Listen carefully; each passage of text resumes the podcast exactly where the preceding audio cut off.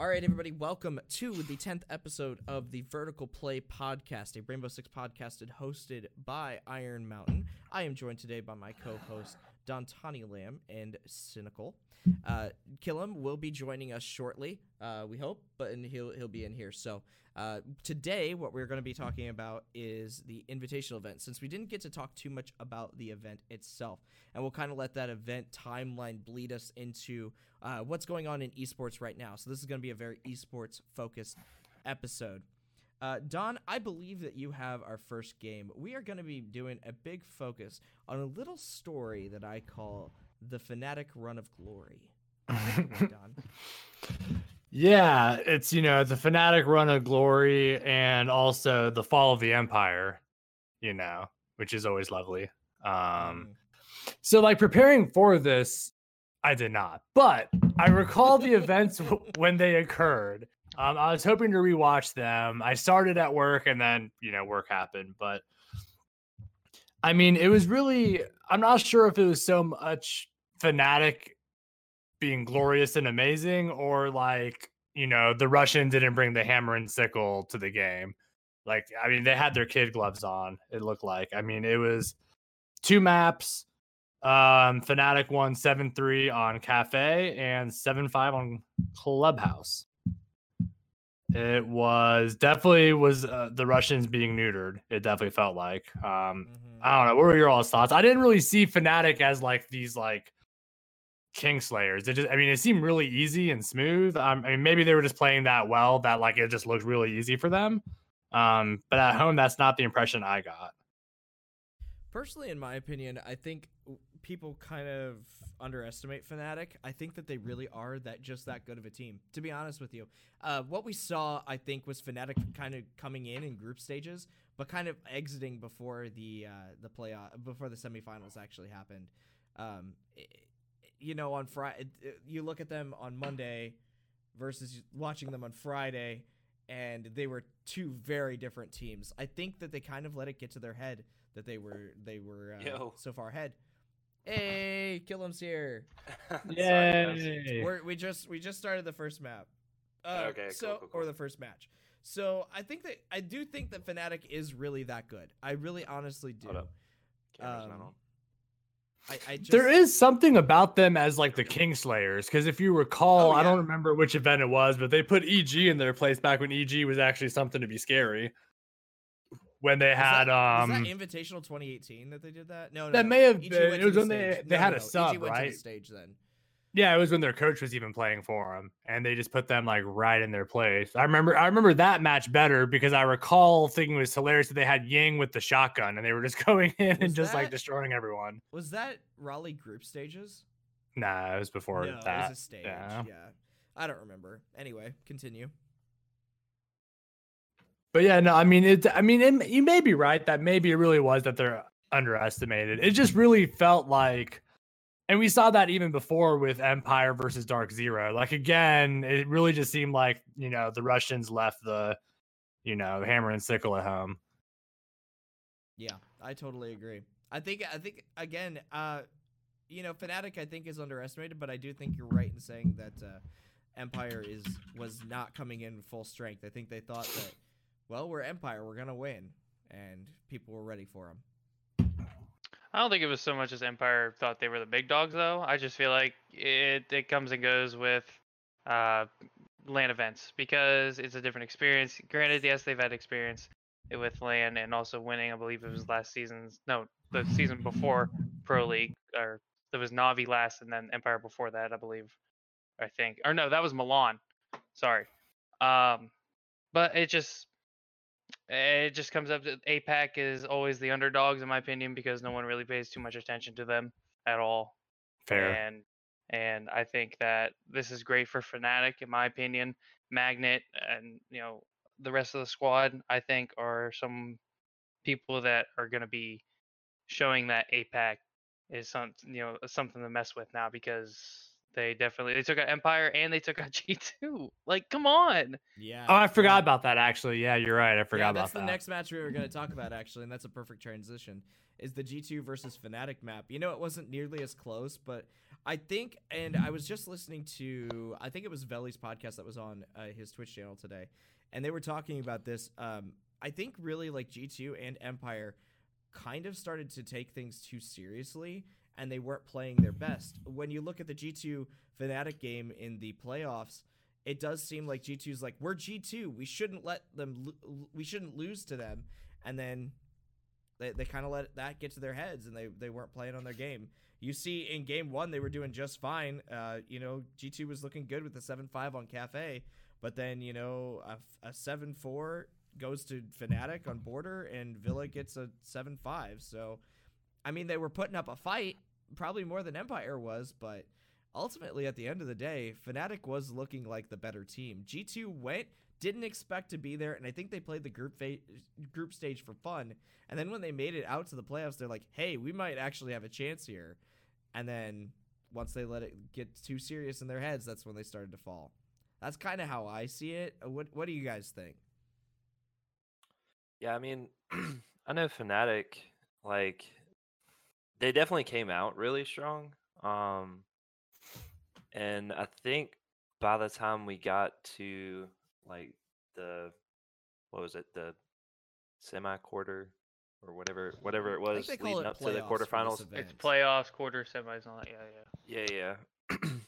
um, when they started really getting into like the meat and potatoes of like the teams that that were obviously well put together and doing their homework. Um, whereas I feel like the wins that they got at the beginning of the whole series was that just off the fact that they're kind of coming in with a chip on their shoulder and they have some relatively veterans uh, on their team. So I mean, they're they're not foreign to being on a stage like that. But the standout in all of those matches was Tex, and he's never played in a scenario like that before. And that was the one thing that kind of stood out to me is the fact that here they have, you know, a, pretty much a challenger league player who's coming from, you know, not that big of a challenger team, and uh, he's the one that's you know out fragging everybody on the team, like all the veterans on their team. And when it gets down to, you know, BDS and some of these other like really good teams, you know, whenever he wasn't performing, they didn't perform. And I think that was kind of what ended up showing in the end is that they didn't really have any strategy going into it. They were kind of just coming hot off the heels of, you know, Tex kind of pulling pulling them along and backpacking, you know, for the majority of the matches. And then It's funny you once he wasn't once he got shut down, like nobody was there to kind of pick up pick up the pace, you know? It's funny you say that because Tex, like, you watch him in group stages and you watch him as they beat G2 and Empire. He's clearly the most excited out of all of them. Oh, Like, yeah, jumping yeah. up and down and screaming, and I mean, he was so much fun to watch on the camera. Um, he was so excited because you're right, like he didn't come in for much, and I think that Right. And that, really that's what I'm saying. to- Like once once he got shut down, you know, like a, a player like that, like yeah, like when you're on the stage and you're winning big against these big teams, like it feels fucking good. But as soon as you get shut down in the fashion that they got shut down in those two Mhm. matches after that, like you, you saw him, it was crickets. It was just crickets on, on their side Yeah. of the on their side of the game. So I think that's a I mean- fantastic transition, actually, uh, to take you into the Fnatic versus BDS map. Right. Yeah. So. I mean, and that's that's kind of like what I was alluding to. You know, like BDS. I kind of picked them from the from the get go. I'm like, they're if anything, Shaiiko is going to carry them pretty much all the way through to the to the semifinals. Like I, I saw that, from the get takes go. it meme, right? Yeah. Um. I, I saw that happening from the get go. Like there, there really wasn't a team other than other than BDS in in Europe for sure that was put together the way that they were, where they have an extremely standout player that can absolutely backpack against any team, doesn't matter who they are. And then um, they also have a composition of really good players that can pick up the slack whenever he's not, you know, whenever he gets like capped like off the rip or something. Because that that does tend to happen. Like teams have said before that they specifically try to take out Shaiiko, you know, off the rip to eliminate him and kind of like get the edge on their favor. And uh, I think that they are just they're well versed in siege, obviously, and they're they. I don't, I don't know if y'all watched any of their matches, but I, I watched pretty much all of their all of their play dates, and dude, they they strat super heavy, man. They strat super heavy, and it's almost to a fault because they do kind of tend to do mm-hmm. this thing that European teams do, where they do one thing really good, and they're always going to do that thing. Kind of, you know, like what Empire is known mm-hmm. for is like they're always going to Yeah. do this, and everybody knows that they're going to do this. And, but I mean, just going through all of their games, they knew what they were doing. Like they mm-hmm. they never lost confidence in what they were doing.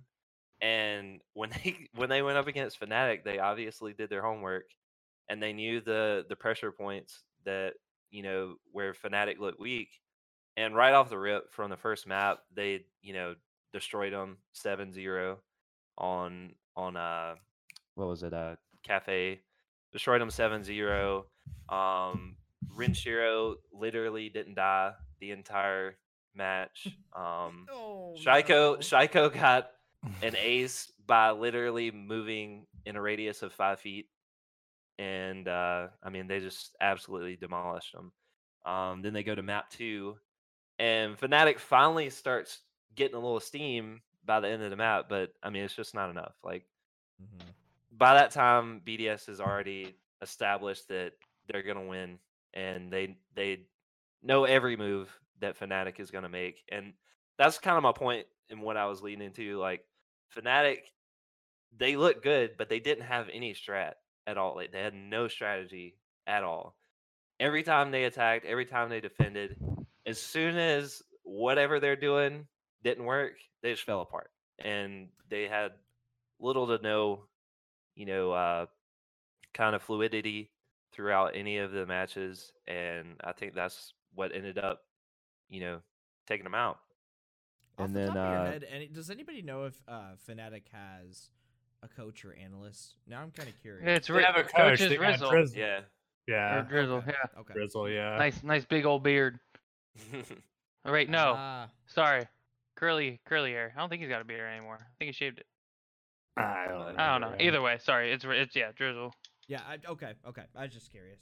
But I, I do think that Fnatic can be a contender. I just think that, like I said, they, I mean, they have Virtue and Mentalist, who are two really good players, but they have to show up. Like, if Tex is new, like, once he like gets acclimated and kind of gets out of this like, you know, Ash mentality where he just runs in and tries to, you know, be an Ash player once he is able to kind of be dynamic out of that role, like that'll be good for him. But they also need to be able to pick up some slack on their end, you know. And I, I think they'll be a contender for sure um down the road.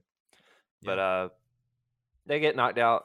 BDS goes on to play Nip, and I'm like, I'm sitting here thinking like, what is gonna happen? Because in, in my mind, like these are the two best in in Europe and in Latam. Like, who's gonna come out of this? And essentially, it was the elimination match, eliminating a whole region either way. And what uh what ended up happening was they do all uh all rounds like all the way on bank and it's just like a slugfest um both both teams like kind of have missteps that end up costing like a definite win at some point during that map but in the end uh nip ends up getting the upper hand and gets the win in the last round and going into that one thing that was important that uh i think it was Ronick said he was saying that uh he doesn't know if they had enough steam to beat Nip going into the next map, which is their pick on border, which Nip has been notoriously good on. and he wasn't sure if they had enough steam.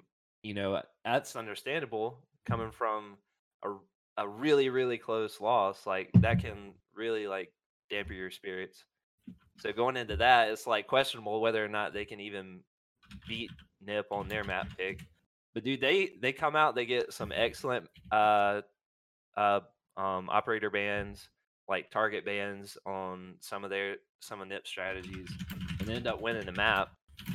And so you're like, okay, this is like this is what you're you're wanting, you know, like to see, you know, back and forth or whatever.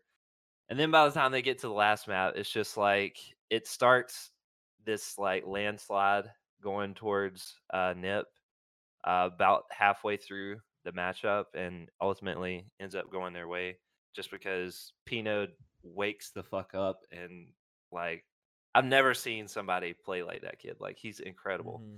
And the the funny thing was, Muzi was the standout player in the first two maps and he was just like going off, going off, going off, and everybody else was kind of like, you know, in the middle of the pack, just kind of like holding their own. And then in the second or the third game or whatever, Pino just wakes the fuck up and starts going off, and him and him and Muzi both are just like going crazy, like is is insane.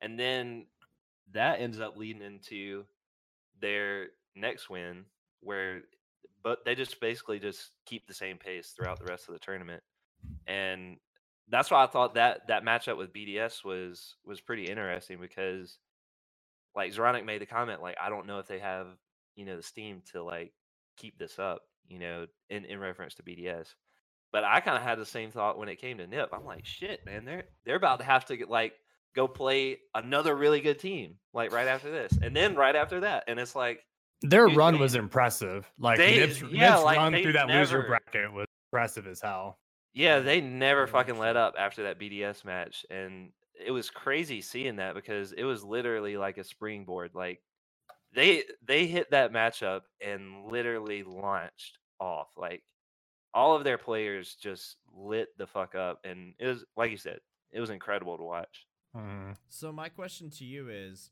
um, are we seeing a shift away from EU? Do you think from this invitational, or do you think that maybe oh for EU sure prepared? Yeah, for or... for sure. Like I, I think we kind of alluded to this in past podcasts. Um, not that not that EU is you know like they're done for or anything. I just think that a lot of these other teams in different regions are they've they've got some real talent, obviously, and a lot of them are younger um, which isn't a bad thing, but it it helps like kind of nurture this this uh this play style where it's like you can come come at things at a new angle almost. I don't, I don't know if I'm like wording that correctly, but mm, like you yeah. you're not coming at it the same old way. Like like what I was saying, European teams tend to like strat out really heavy and they just do that over and over and over until they're like can do it perfectly. But you know, it, when it comes down to it, it's like, what happens when you can't do that perfectly? What happens when they target ban you? What happens when they intentionally try to kill your top fragger, aka Shaiiko? Like, what do you do to adjust to that stuff? And I think that's what ended up knocking all the European teams out. Is they, at the end of the day, they weren't flexible enough. Whereas mm-hmm. LATAM obviously proved that they are extremely flexible. Like every matchup that Nip had, it didn't matter who they were playing. They knew how to bend to to you know basically circumvent anything that they were doing. And and on top of that, man, talk about drone work. Like literally, I've never seen a team drone like they do. Like they literally dismantled entire strategies and plays just by droning. Like I think I think one of the I can't remember one of the announcers talked about how teams would say whenever you play against a Latam team that uh-huh. you would get droned. Yeah. yeah, you would get droned, and then immediately somebody was on your ass, and you had no idea where you got shot from, and like a chokehold. Yeah, and that that was pretty impressive, man. Like like I said, I haven't seen a team work like that, and it, it's pretty impressive, man. They they knew exactly where to attack, where people were coming from, at at all times, and that's why they were able to play play like that. Like there were times where where Nip would be like literally 20 seconds, 15 seconds, you know, on attack, and they're not even in the site yet. And then within those 15, 20 seconds, they just all collapse on site and somehow like win gunfights, like outplay them, and the defense is just sitting there on their ass. Like they, they have no idea what just happened. And they did that time and time again, and that's why they ended up getting so far. Yeah, yeah just look at looking at uh, one, one one quick thing here, talking about just just to cover Nip real quick. Uh, I looked up while Killam was explaining. I looked up on Siege.gg all the stats from the playoffs, and um, Nip as a team, four out of the five players had a 1.05 rating or higher. Yes. Now, yes. if you look at BDS, mm. there was only two, Alems and right. Shaiiko. If you look at, I think it was DZ they played also. DZ had three, but you had Mint and Eclipse not playing well, and right. G2 had three of them 1.01 or above. But then again, Fabian and Sir Boss had terrible ratings. So right. I, it, it comes into effect the, the rest of the lineup coming to play and ready to play. Yeah, and the and the fact of the matter is they held those ratings from playing more matches than most of those teams. So they played more matches and had better stats than all these other teams. Like they had better stats than uh than Space Station, and Space Station only played three games. Julio had a plus fifty KD. Yeah. 170 to 120 KD. Yeah. Crazy. So yeah, crazy good, stuff. Good stuff. All right, and that kind of leads us into the final, which I I'm sure everybody's seen it, so I'm gonna just kind of briefly touch on it. But I think it is very impressive, and I love that this is the case. Last year, last year we were looking at a all EU final, and it was that way. I'm trying to think. 2018 was versus EG, right? It was uh-huh. EG and Penta. Mm-hmm. Yeah, and it was um, Continuum and somebody else before that. Anyway, um, but uh, last year it was an all EU final, and it, you know we didn't even see G two at the stage. This year it's a LATAM and NA, kind of like the dumping grounds of Pro League, or what was considered, you know, three right. four months before the dumping grounds of Pro League. So I think it's really something to say that things are changing, things are shuffling. Yeah. Siege is getting more competitive you can't just rely on a common strat between everybody. You know, I I think that we're getting to see that Siege is more and more um, competitive. I think is the way to put it. Yeah. Um, I also just want to say with the loser bracket system that they decided to go with, I do not think that Space Station would have been able to pull away with the win.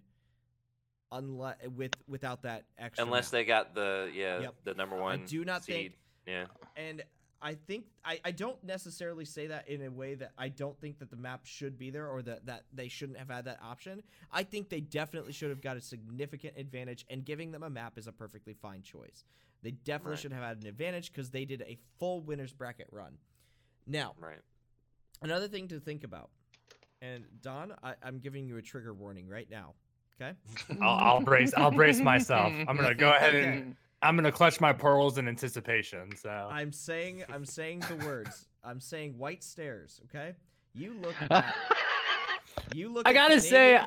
I gotta say real quick. At this point, you've desensitized me to the white stairs. Like the amount of times you throw that on my face, I'm desensitized.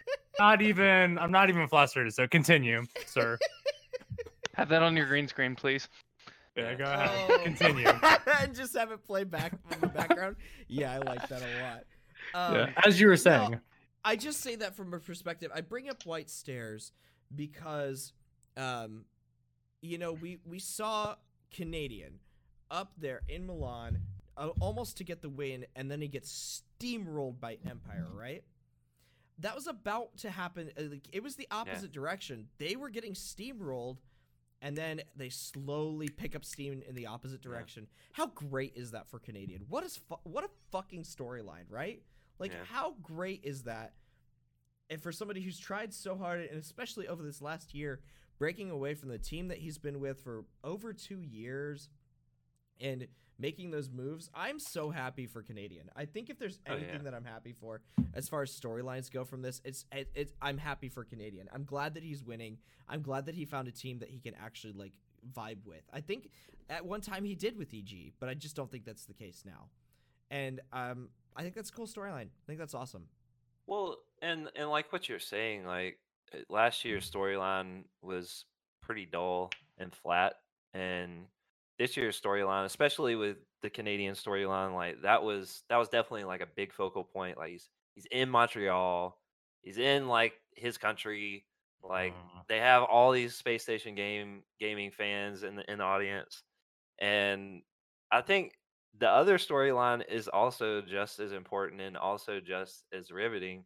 Like you literally have like ten people cheering, all like trying to out cheer the Yeah. entire arena for Nip the entire time. Like their whole run through the losers bracket, like they're over there like vamos Nip, like or whatever. What vamos? That- uh, yeah. Ninja. Vamos ninjas. yeah, Yeah. They, they just kept yelling that over and over. And I'm like, dude, like honestly, by the by the by the grand final, dude, like I didn't even know who I wanted to win because I literally just watched Nip like just steamroll everybody that they just went up against in the most incredible display of siege like that I've seen in a long time. And I'm just like, I don't know who I want to win. Like, you got these 10 people Mhm. over here that literally traveled to the other side of the world to to come watch, you know, their region compete in in the invitational. And then on the other side, you've got Canadian who's like had this like comeback story of a century, you know, and I'm like, I don't know who I want to win. And and like what you're saying, when when they finally started getting traction, I think the one thing to note is like it wasn't just Canadian all of a sudden like woke up and started winning, or it wasn't just you know one player in particular that started picking up steam. It was that the entire team, like the entire roster of Space Station, they all collectively like put their fucking bootstraps on and we're like, we're gonna come back, guys. We're gonna win this. Like, and obviously, like Canadians, like his support and you know, like morale boosting and stuff, like has something to do with that. But I'm just saying, I don't know if state if Space Station would have been able to pull it back if you know only one or two players were like, all right, I'm I'm going in. You know, like Mhm. literally the entire team was like, all right, guys, we got this. Like, we're gonna do this. And you saw that, like every single one of them, like they all had an impact that ended up leading to the win. And dude, I, I I'm just saying, like Nips, like that whole that whole like saga leading up to that, like that was incredible, man. Like they literally did not stop. Like they did not hold up, and it it took Space Station like respecting them, you know, to to finally be able to beat them. Because I think that you know even even they, I mean they were watching them run through the losers bracket. Like they knew what was going on. Like they knew the the mm-hmm. the momentum that they had coming into that match, and you know tho- those first couple maps like the the entire time like you could tell that they they were not respecting what nip was bringing to the table and it took you know them finally like picking up the pieces and saying look guys you know we still got this we're still in this and then they started respecting them then they started like counter striding what nip was doing and that's what got them the win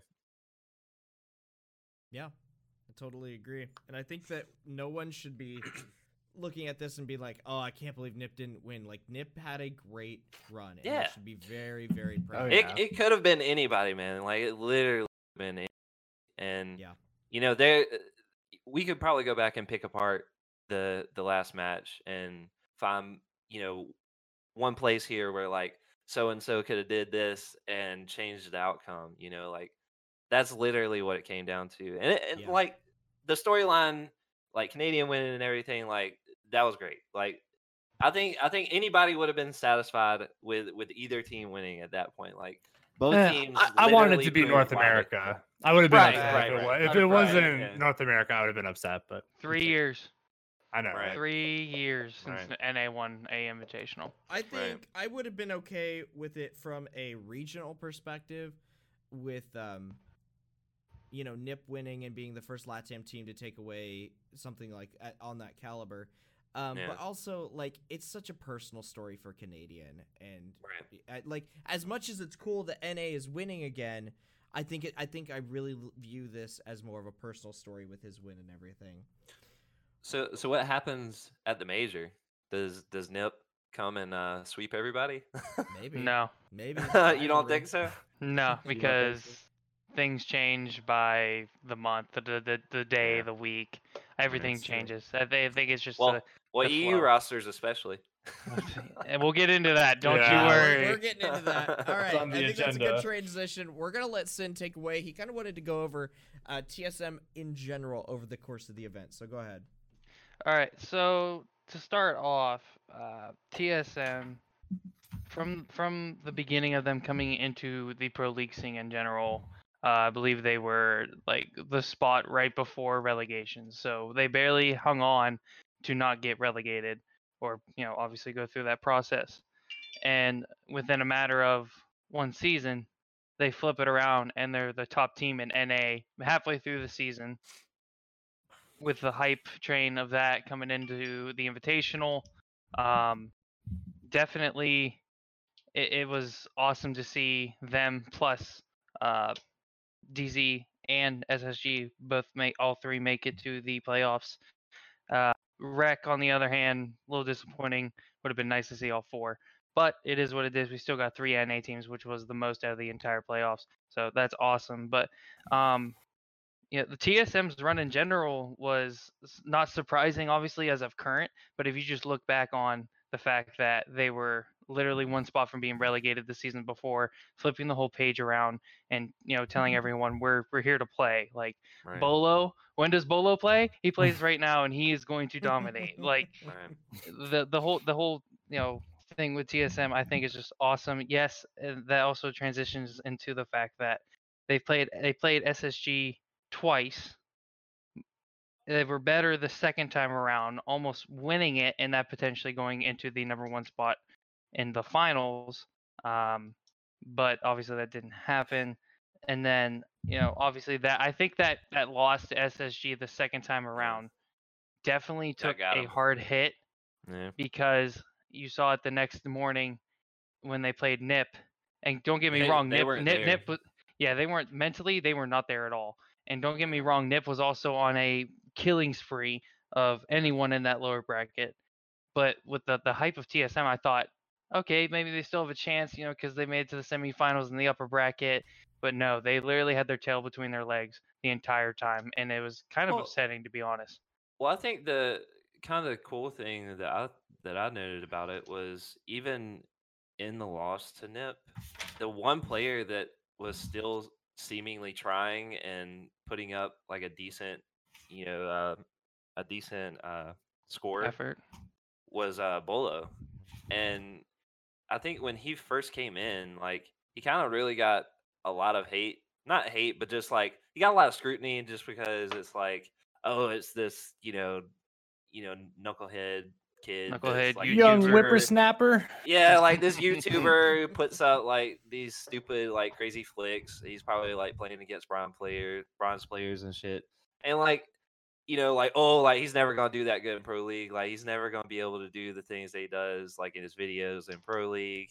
And then like when he comes in, like he's obviously, you know, it took him a while to kind of get accustomed to pro league and like playing in a pro scene, playing against these these players that are just on a whole nother level. And I think seeing that, even even in that last matchup, like Beaulo isn't he's not the fragger for TSM. Like Mm-mm. he's not the fragger on their It's team. achieved in Merc. Right. It's not and, Geo. Yeah. Right. And I'm like, those those two guys, I mean, they didn't show up at all in the NIP game. And Beaulo's just out here like he's winning, you know, one v fours, like he's winning, you know, like like he's going up against two people at the same time winning gunfights. And all the while, like Merc and Achieved or every, like Merc didn't do anything the like through any of the games. I think he he ended up having the worst rating. Like I think he had a worse rating than Pojo. No, he didn't. Oh, he didn't? I'm looking at it right now. You said Merc, right? Yeah. Yeah, he had a 1.01. Pojo had a 0.89. Yeah. Well, well, that's what I'm saying. Like Pojo's usually their like bottom rating guy just because he's like He's support. our bridge. yeah. Yeah. But I'm like the fact that Beaulo's coming out here, you know, even when his team's down, like even when they're, you know, not performing, they're not there, he's still trying. And I thought that was that was cool. Like it, it really showed me like, look, Beaulo, like say what you will about him, but the kid is young and the fact that he's coming out here, you know, like proving everybody wrong, like I think that's great. And that, that's like what I was saying about these other teams that have young players. Like Pino and and Muzi, like they're pretty much Beaulo, you know, just mm-hmm. Latam, and they're coming out here and like they're proving that they're not fucking around, like you know. And I, I think it's I think it's a, a shift in in the whole whole trend that we're seeing in Siege. Like you've got these kids that are really talented out here, and you know they're they're wanting to show out.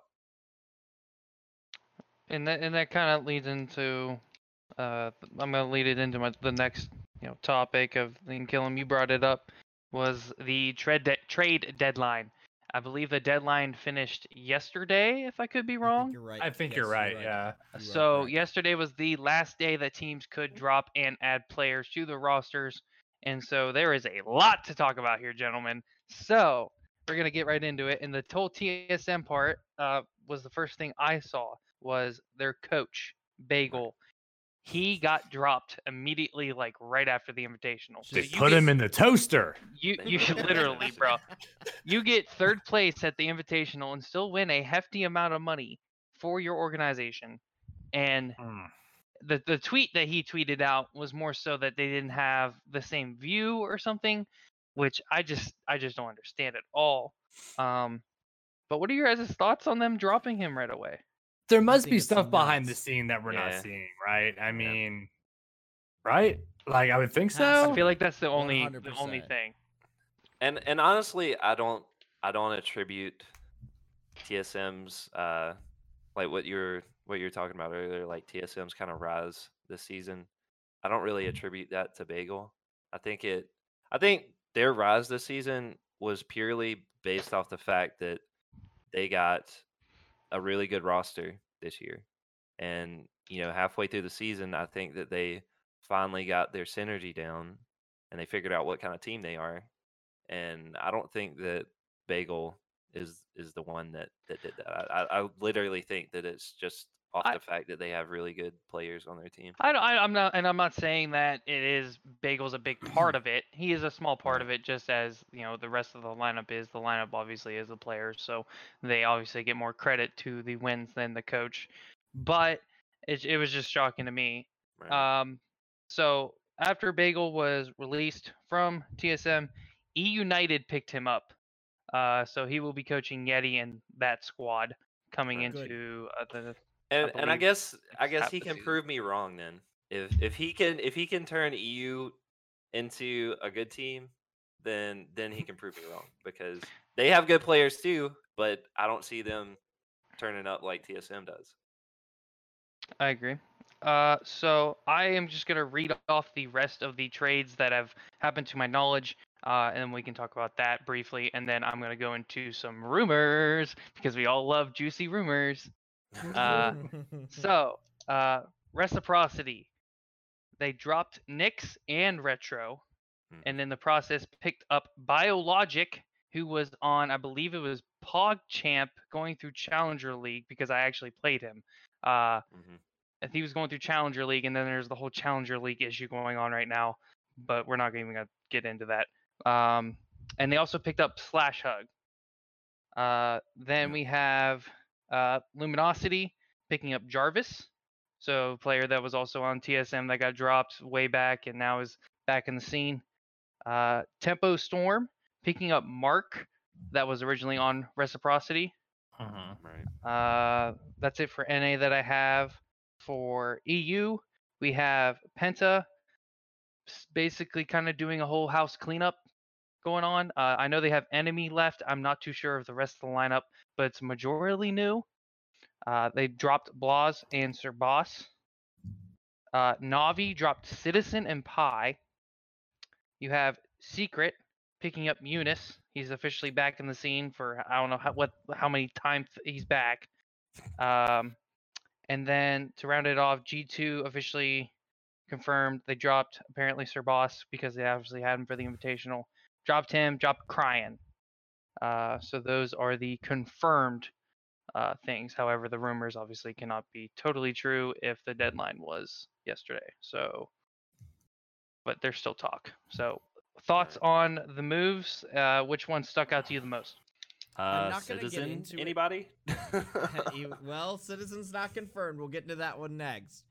Um, but I, one thing I want to I want to say is um, I don't really want to get into it too much with what I've seen, but I do think it's a little unfair that Bio wasn't able to play anymore, and uh, he's put out the reason and stuff, and I kind of get it from a from an optics standpoint, but I think it really was unfair to him. So I'm really glad to see him back in pro league. I think he was a really good player.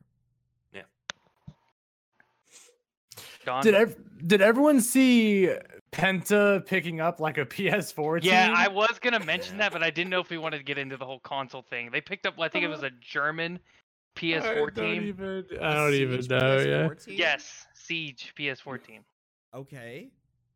Yeah. I have no idea why. I was so confused and still am. I, I don't know what they're. don't know about. I don't know. Console thought that was probably coming back. What uh so, uh, speaking of rumors, I don't I never like completely followed the thread on this, but I saw like several people talking about um 100 Thieves possibly Ooh. getting a siege team. hmm Hundred Thieves has been rumored for a while. Right. They're supposedly, uh, and Nadeshot, I believe he's the uh, right. co-founder or whatever of Hundred Thieves. He came to Reddit because that R6 ebot person just was going crazy all over Twitter. And so Nadeshot came out himself and said that uh, teams in the past have actually, or players have asked to been bought out by 100 Thieves Right. and then put them on, uh, make 100 Thieves R6 team themselves, which that's I think I would be cool. I think it'd be dope. Well, I mean, it, that goes along with what they've been talking about with this coming up season. They wanted to add more pro league teams, right? Mm-hmm. Correct. So I mean, Love that's to kind of a why 100 when I saw team. that, I'm like, you know, that kind of makes sense.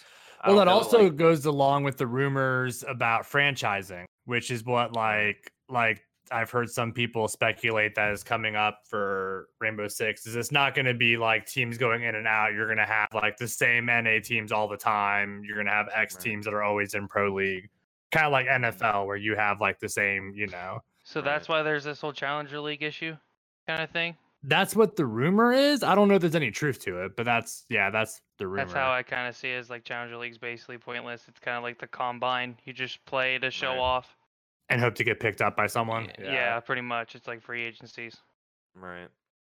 Um, but so if we're talking uh some some rumors that have been going around, uh, Sam actually brought this up to me because I saw it in chat.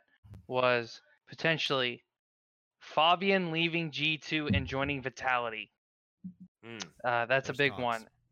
There's talks going on, and possible I could- talks of. Hold, hold on, hold here. There's the kicker. Panix from BDX, BDS, and Citizen joining G2. Panix, Okay. Uh, Panix is joining Navi, is what Sheep just said. Oh, um, Panix is to a pic confirmed joining Navi. Team speak. There's there's pics of uh, apparently there's a rumor going around or like a leak or something. Uh. Hmm. I look when I when I saw that they dropped Citizen, I was like, I was really surprised, and He honestly, to it made me think that Citizen they didn't. to leave. Right, and that, that's what I was gonna say. I was like, I don't think that they would just drop Citizen. He was their best player. I think that he wanted to leave, Mhm. and the the, the way that they announced he got dropped was pretty suspect too. Like they said that uh, w- I can't remember what the graphic said, but it was something like Citizen is benched or something like Yeah, that. Or, yeah, It was, and it- yeah. yeah, and it's yeah, like he was benched and still on the hell? contract. So Right, they and weren't I'm like, going to what? release him. Was the worst part about it. Right. And I'm like, what is this mess? And but that's when I started thinking like, well, maybe he's he's like there's like stuff going on behind the scenes where he's like in talks with another team or something like that. So I mean, him going to G2 like wouldn't be surprising. Um I mean, it would make, you know, kind of all this other you know nonsensical stuff makes sense. But um, if if that's the case, I, I see G two actually being pretty good because I know that uh, I mean, I know that that those guys on G two they play with a lot of the Navi guys like all the time, Mhm. like in ranked and shit. Um, so I mean, they already kind of have like this whole kind of camaraderie and and everything. So, I mean, maybe that can translate. I don't know. I mean, I know Pengu plays with like Junis and um, obviously, He still plays I- at Goga also. yeah, still. Pi, Goga, like all those Yeah, guys. so, just to confirm, it does say Citizen is bench. I just looked it up. Yeah, it's weird. yeah. But then they So I think release- the, Yeah, go ahead. You're fine. I I think at the end of the day, it, it is known that G two needs a big change. They're not Yeah. the same team that they were, and they need to need to change something to be able to to uh, rectify that. And I think, as much as I hate to say it, Fabian leaving might be a good thing. It might be. Yeah. Um, I'm a G two fan, like that's my team, and I I still say, you know, I think I- I think I know that's hard for you a to say. I know that's actually, hard for it's, you to actually, say. it's really not. It's it's really not. Like I want what's best for a team, and I don't want to see any. And even teams I don't necessarily like, I still don't necessarily want to see them like suffer in the way that G two has, Right. where it's like clearly something is not right, and they're trying to hold on to what they used to know, and it's not working. And I, I hate to see teams I- act like I, I, want to see the best games possible. And I'm if G 2 is just going to continue to go in the direction they're going, they're not giving their best, you know? And they Yeah. need to do something to change the team. So, one thing I wanted to say on the franchise system, um, potentially, is that is a little concerning. I hope, I hope, I hope that they know what they're doing when it comes to franchising because clearly Overwatch League and clearly COD World League do not know what they're doing. Yeah. Forty-five million for a slot is insane. If you didn't, okay, the fact that they missed out on getting hundred thieves into COD World League blows Well, my mind. You said 40 mil. It is. It's crazy. 40 Do you know what the- do you- sixty-five mil? Do you know what the entry for COD is? that that's what it was. Forty-five. That's It's like a 65 hu- mil. Call of Duty? I swear it was like a 100 mil. I think there were some spots that were uh, like upwards of Like 100 mil. big money. Yeah. Either way, it's crazy, right? I mean, Yeah, it's Yeah. it's Big way money, too much. I don't, way I'm too just much. glad that we I'm- we have the best team. Whoop, whoop. I'm fine. okay, I understand that Atlanta FaZe is good. Dude, they are Um, crazy good. Holy they're- shit, they're man! Look, I don't even watch actually. COD League, but I I like Me kept up with either. them this year, and I'm like, holy fuck, these guys! Like this is like no competition. Yeah, I do. I do uh, like. I'm okay with a franchise system. I actually think it's good for the viewers because it's less confusing. But also, at the end of the day, I hope they know what they're doing. I hope that they don't just go and be like, "All right, these franchise spots are going to be." Even for Siege, I think three to five mil is too much. You know, I think I think if they said like, okay, each franchise spot's about one to two mil, you get locked to a city. That's okay. I I, I understand that. But if we're starting to talk words upwards of three to five to ten mil, that's too much. Honestly, I think they should just continue what they have set up for this year. I think they should continue that for another two years or so and see. be- Because honestly, like they need to they need to grow the esports of Siege a lot more before I think that franchising should even be a thing. Because at this Mhm. point, like, uh, I mean, granted, okay, like this last invitation was like the most viewed in like Siege event in in history or whatever, and like the the the setup like at the venue and everything was like really good, like very professional, like pretty much no hiccups. Like, I don't, did were there any matches where they had to reset? yeah, there was like There only were- like one. There's like one or two rehosts, I think, if I recall Right. correctly. Because I I, I did notice that it was like It was pretty it's seamless. yeah, it, it seemed to like run a lot better than past events. They had like videos queued up, so if you go back and watch, anytime they in the middle of a match they did like a team video, like get to know the team. That was when they were having technical difficulties. It happened a couple times, but it wasn't Well, I mean, like that's- it was, that's it was really they, like, seamless. Right. That's good that they prepared for things like that, you know. But the the point the point that I'm saying that I'm trying to make is like I think that they need to like keep fleshing out the the whole esports of Siege a little bit more before we start franchising teams because I would, honestly it doesn't make sense at this point like like you're saying like eh, at at max a, a team franchise would be like 3 mil whereas you've got Call of Duty over here charging like 100 mil for, For a view- For viewers, it makes sense though. So like my wife watches Right. it with me. Um, And like it's always difficult for her to keep up with like, well, now who the hell's BDS? Oh, that used to be Lestream or Right, what, right, you know, right, right. whatever. Not literally, but you know what I'm saying? Like how literally Right. this past year it's been like, who are these people? Well, they were Giants, but now Right. Giants is in APAC, and the people from Yeah, Giants are now on Giants are like, Rogue. Right. yeah. like it's confusing for the person who's not Well- like a diehard, you know. Well, I, I'm like, what I'm saying is like the way that it's been structured, like going into this year, like how they're saying, like, all right, there's no more relegations, like these are the teams, kind of thing. Like we're kind of doing away with Challenger League. I think they're setting up for that, where it's like, okay, these are the teams. So if if you want other players, like the players have to move around amongst these teams, kind of thing. Like Mhm. no more like this team going over to this country, this team, you know, going to the other side of the world kind of stuff. I think they need to kind of keep fleshing out the way that it's working right now and seeing like because I, I think that the viewership grows from that. Like like what you're saying, like it's hard to keep up with what the hell's going Mhm. on. Um, because I mean otherwise you're trying to sit there as a viewer, not really knowing what's going on and making sense of a game that has a lot you know built into it like a lot a lot of stuff packed into it it's not call of duty where it's like oh they're running around shooting each other like you know like is a lot Oh, more than that and I, I think that they they really need to keep fleshing out the whole esports of siege before they start doing something like that it may be premature. I mean, you may be right. It may be premature, but it's also a Same. rumor. It may not even be true. Right. Right. Sin, what do you think? Uh, the whole, uh, it's franchising and all that jazz. I mean, that's just a business standpoint at that point. Um, so looking at it from a viewer, I mean, yeah, it makes sense and all that jazz. But I mean, all we want to do is see people play. I Yeah, mean, uh, then again, Right. this this this makes great content for social media, sure, and all that. But at the end of the day, we just want to see Beaulo play. We want to see we want to see Rampy tear it up with Buck. We want to see Canadian tell Geo to stop playing Twitch. We want people to we want people to just just make those moments see those moments for what they are and not for you know the whole money thing. But I mean, I get it from their standpoint and all that jazz. Well, and uh, that's kind of what I'm saying. Like, I feel like Siege, like the people that watch Siege tournaments and Pro League and stuff like that, like I feel like in general, it's mostly people like us. Not, not to the our extent, like where we literally do podcasts about it, but it's people that play Siege. Like they understand Siege, so they're the people that watch it. And I think that's kind of the the hump that Rainbow has to get over. Like they have to figure out some way to get the random person to watch it. And that's why like when you when you watch like invitational and stuff, you'll you'll see like the casters like explaining the most simplest things in the game. And they they say that they're doing that because, you know, they're like on the top page on Twitch, so there's like literally random people joining in the stream and they don't know what's going on.